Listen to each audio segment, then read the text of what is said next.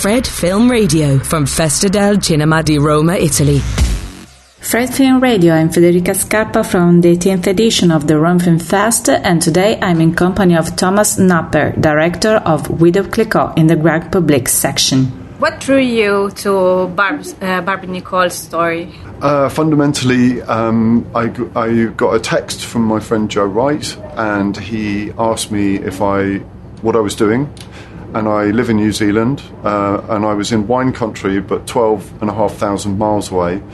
Um, and he asked me if I would be interested and sent me the script. And I read it, and I fell in love with Barbe-Nicole and Francois immediately. And I fell in love with the scene where they're under the covers. And he's talking to her about what he wants their marriage to be. And he says, Let us be a secret um, um, let us live in a hideaway. And what he's proposing is a kind of equality. In 1799, he's proposing equality to his young wife and that they should live equally. And I found that statement and that idea, I felt like I had to make the film and I've only made a few films, but I've, the films, are, all the films I've made have been very personal for me and very driven by a personal idea, and I am driven by the idea of the importance of equality, and I'm driven by the idea that women ha- have a powerful part to play in society, and I'm not. I wouldn't describe myself as a feminist, but I would say I was raised by women, and I see I see the film as a statement that I feel is important. That she, her identity ultimately is not dependent upon a man. Her identity is singular to her, and she rejects the idea of marriage at the end of the film. And I feel that is a very important statement for people to see. Your uh, statement mentioned uh, that uh, Widow Clicquot is a unique and personal ghost story. Yes. And uh, could you elaborate on uh, how you approach telling Barbara Nicole uh, through this particular narrative style? Yes, I, I, I feel, I felt when we were, I kept saying when we were filming, I feel like we're making a ghost story, and people the producer kept looking at me and she was like, mm hmm. But she wouldn't, she didn't, I don't think she really believed me or understood it.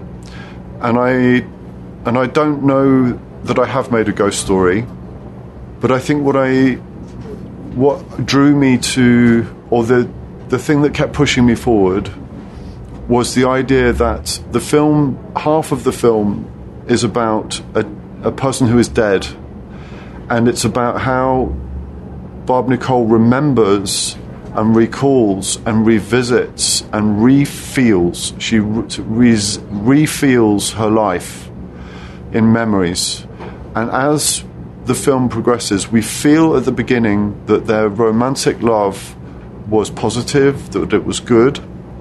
And then as the story progresses, her memories become more complex. Her memories become negative. Her memories become traumatic. Her memories become violent. Her memories become scary.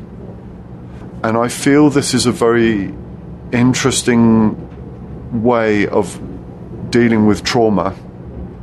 Actually, this is sort of something I can relate to personally because I, I grew up in an, in, a, in an alcoholic home. My father was an alcoholic, and we and, and if I think about my memories as a child, I always think about happy memories. I always think about my happy memories with my father and doing something nice. But if I think and sit with those memories and go further into them, I can pull things out of the shadows and I can remember things that weren't nice or that were traumatic or that were upsetting. And the film, I think, is like this. If it's as we go deeper into the film, we realize that her life has not been perfect and actually, as we come to the final memory and as we come to the final realization of what her husband was like, she is released.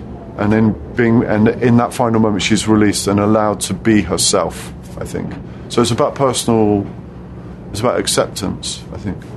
The film also portrays the vineyard as both a psychological prison, let's say, and but also a place of uh, liberation for Yes, uh, Barbara yes. Nicole.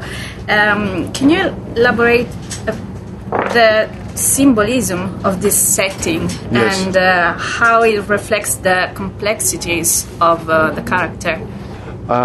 We partly because of budget, there were the story was much bigger. It had uh, sections in St. Petersburg and Paris and Amsterdam and London, and the story, her story is very European and very global in a way.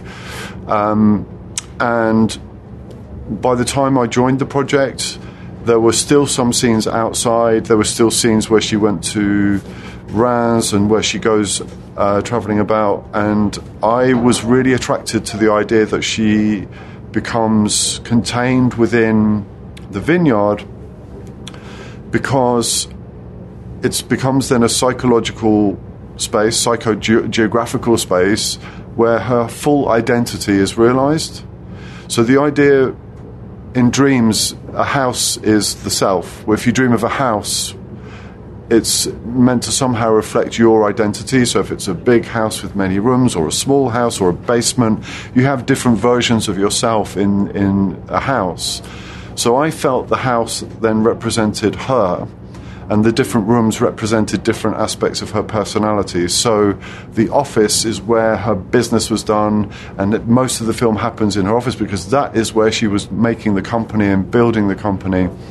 But then there were these very interesting corridors and stairwells and the bedroom. And so we really kind of became focused on how to use the house to the maximum. And then for me, glass became a theme. So the shattered glass of the bottles, the shattered glass of the fight, and then her watching always through windows, looking outside to the world outside, became a running kind of theme of somehow that she was imprisoned in this space, and yet we know through the story that it's where she is free. So it's both contra- it's a contradiction of she never leaves, but she doesn't need to. You know, it's a it's her paradise. It's like a Garden of Eden.